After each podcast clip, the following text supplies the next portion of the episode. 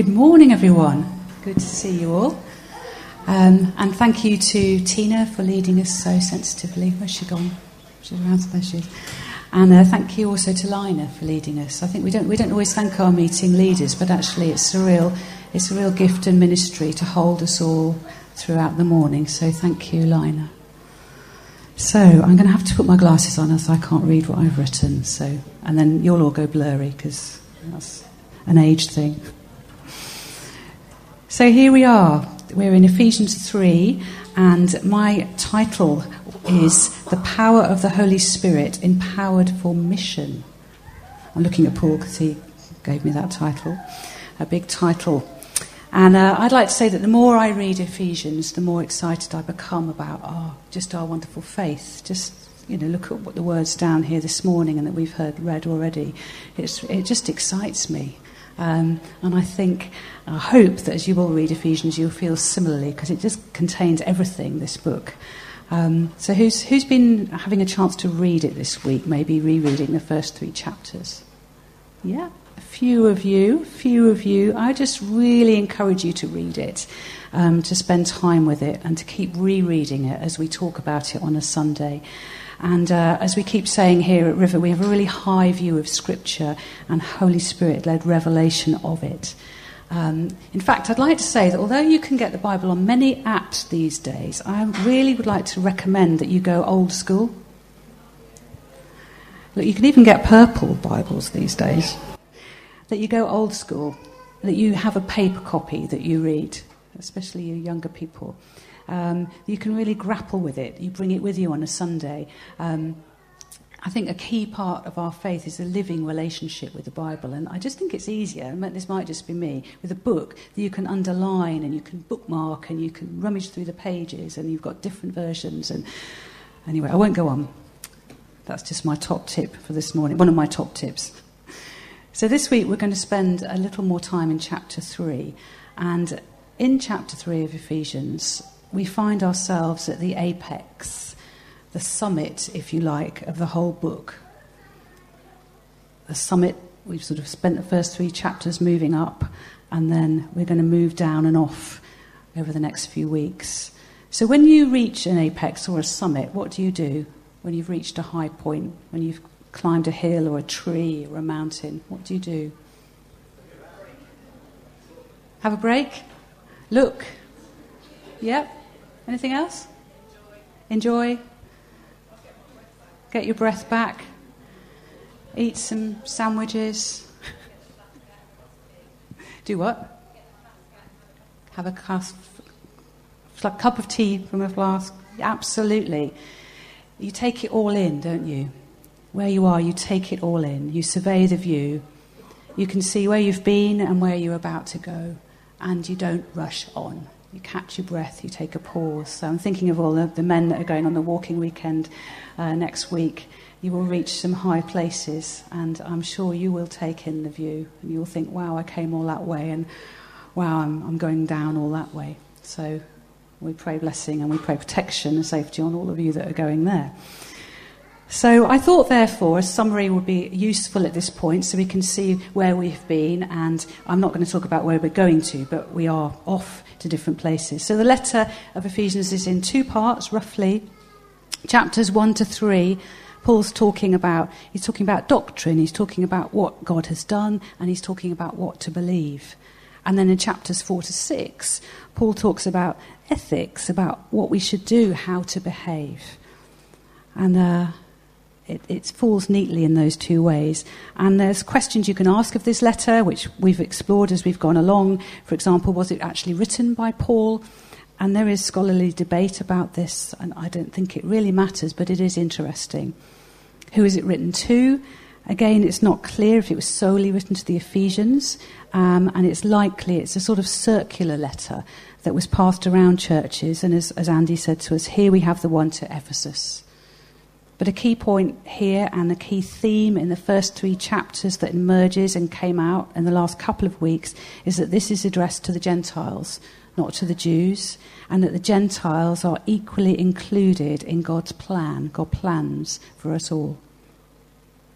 And the letter covers the majestic, cosmic, and practical themes ending and thoroughly wrapped up in Jesus. And we understand through Ephesians that we are chosen by the grace of God. That we are and that we have this amazing inheritance. And we are chosen and we are God's children through whom God is outworking God's plan in the words of N.T. Wright, God's plan to flood the whole cosmos, heaven and earth together with God's presence and grace. So when we talk about God's plan, that's what actually we mean. We don't mean a plan that what you're going to do next Tuesday. We mean this massive overarching plan. And a key symptom or sign of what God has done and is continuing to outwork through us is Holy Spirit with us, isn't it? It's the resurrection power of our Creator God, the power of all powers. And it's awesome. Yeah? You see why I get a bit excited about Ephesians? Um, just a little aside here, picking up a little bit from last week, I'd just like to make a confession that I'm not a crazy charismatic. I am very happy to leave that to Colin, who was with us last week, and Nigel and others. And I would say that I am a charismatic. Don't get me wrong, I am totally in love with our Trinitarian God. But, you know, with me, you're more likely to find me staring out of the window, reflecting on a tree in all its autumn glory and just my spirit rising with God's spirit, rather than me dancing and jumping about. And uh, I think I'm praising God just the same. And my point being that we're all different in how our relationship with the Holy Spirit is expressed. I just wanted to say that. We don't have to be crazy. Some of us are. We don't have to be crazy. But spirit led lives are really important. And I'm passionate about the gifts and the fruit of the Holy Spirit that we have through God, through what Jesus has done for us. And I'm excited to hear in chapters 4 to 6 more about that. So, chapters 1 to 3 are all about God's Christ's grace and love and power. And Paul draws us into this greater understanding of the power of the Holy Spirit and today, in particular, we're thinking about being empowered for mission. And here in chapter 3, before we move forward down the hill from the apex into how to live, we have reached this pause point where we don't rush off. And that's what I want us to do this morning. I want us to pause, I want us to reset, to recalibrate, to take in. Um, before we go into specific teachings about how to live. We can't do that before we've paused and absorbed um, what, what God has for us. I'm keeping an eye on my time. I think um, I'm going to read the first part to you because uh, some of you have read it, but not everybody has, so I'll read it to you. This is the reason that I, Paul, am a prisoner for Christ Jesus, for the sake of you Gentiles. For surely you have already heard of the commission of God's grace that was given me for you and how the mystery was made known to me by revelation, as I wrote above in a few words, a reading of which will enable you to perceive my understanding of the mystery of Christ. In former generations, this mystery, and this is the Jews and Gentiles being equal, this mystery was not made known to humankind, but it's now been revealed to his holy apostles and prophets by the Spirit. That is, that the Gentiles have become fellow heirs, members of the same body, and sharers in the promised in Christ Jesus through the gospel. And of this gospel, I, Paul, have become a servant according to the gift of God's grace that was given me by the working of his power. And although I am the very least of the saints, this grace was given to me to bring to the Gentiles the news of the boundless riches of Christ and to make everyone see what is the plan of the mystery hidden for ages in God who created all things. So that the church, through the wisdom of God in its rich variety, might now be made known to the rulers and authorities in the heavenly places. And this was in accordance with the eternal purpose that God has carried out in Christ Jesus our Lord, in whom we have access in boldness and confidence through faith in him. And I pray, therefore, that you will not lose heart over my sufferings for you, because they are your glory. I love all that. And we see the first reference here that Paul's actually in prison. He's been imprisoned for his radical views around inclusion, around Gentiles. But I'm not talking about that. The, I think that the heart or the linchpin of this passage is found in verse 10. And verse 10 says, So that through the church, the wisdom of God, in its rich variety, might now be made known to the rulers and authorities in the heavenly places. Or in the Passion Translation, it says, The purpose of this was to unveil before every throne and rank of angelic orders in the heavenly realm God's full and diverse wisdom revealed through the church. It's one of the New Testament's most powerful statements for the reason for the church's existence. And that really struck me as I was reading this. Not about all the other things we do about church, but this is one of the most powerful reasons for being church. That the rulers and authorities in heavenly places, and we'll come on to this later in the series, but essentially this means spiritual powers or forces which sort of sit behind earthly authorities and they work to bring disorder, disunity, but that they must be and will be and they are confronted by God's wisdom through the church. And wisdom here means multiply, multiply multifaceted. Try saying that quickly. Multiply multifaceted. God's wisdom taking on this varied, brilliant, glorious forms revealed through the church, simply by the presence of the church living out the good news of Jesus. Now, during our time of prayer and fasting, we had various words brought through some of the, through the prayer meetings, and a couple I believe are relevant today that I wanted to to, to say. Um, one of them was Paul Derriers, who's over there, had a picture of us, the church, as a murmuration of starlings. So I wanted just to, us to watch a clip, and with this in mind, of it being a metaphor for the church. So let's just watch this clip, please.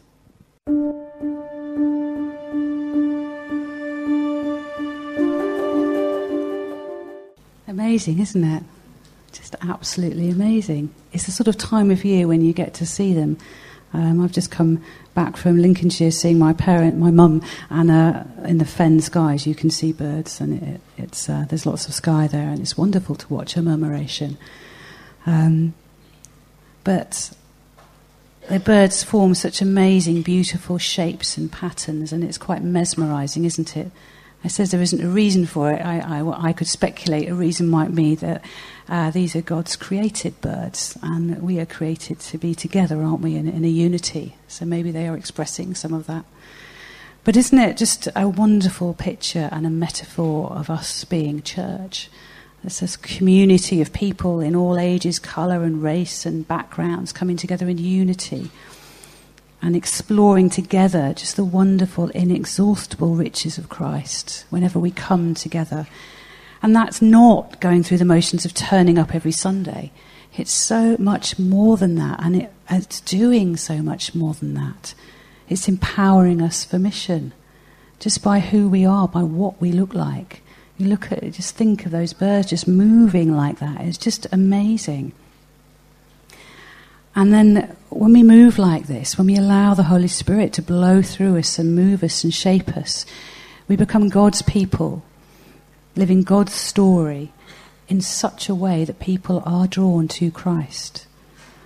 And uh, it's us being us. And I think it's a really powerful witness, and I think that's where mission begins. It has to begin there. And we mustn't underestimate it. It's very easy, I don't know if you do this, to run ourselves down. But we are witnesses to those who are around us. You know, as a church, we're carrying this amazing grace gift of love, of God's unmerited favour, of God's unaccountable love. And we learn more and more about that, don't we, as we come together and we enjoy our gift from God. And from that flows everything else. And that's the starting point. And we can't earn it, we can't strive for it, but we can only put our, ourselves in a place to receive it, to dwell and wait. And then we must let go and we must let the Holy Spirit work within us Let the Holy Spirit call us and draw us and nudge us and shape us and mould us. And then we put ourselves in this receiving place again and again. And lo, we are a murmuration flowing and moving together. If that's a bit abstract for you, um, I like to work in abstract kind of images, then I want to just give some missional examples of our witness. Wycombe, serving those who struggle for places to live, whose lives are chaotic. As an expression of river down there, we bring hope and love and unity, and we hold the presence of God. We bring a holding presence of God for people. Our River Family Chat WhatsApp group, how we hold each other there, and others know and know that we pray for them and how we love each other. And that, I think that powerfully witnesses. We keep hearing stories of, of people sharing how we're praying via our chat and how people being deeply moved and drawn by that. God's love through God's people. With a life where we love on everyone we meet, where we provide a safe place for young and old, an increasing sense of community building down there, of looking after each other, serving each other, praying for each other. Patches Field, where we are seeing the changing, transformative power of the Holy Spirit in what I'm fondly calling an accidental missional community. I didn't really ever think God was calling me to work with older people or, or gather them together in a form of church, and yet that's what Maria and I are doing down there. We're being church there, and we're seeing the spiritual atmosphere change.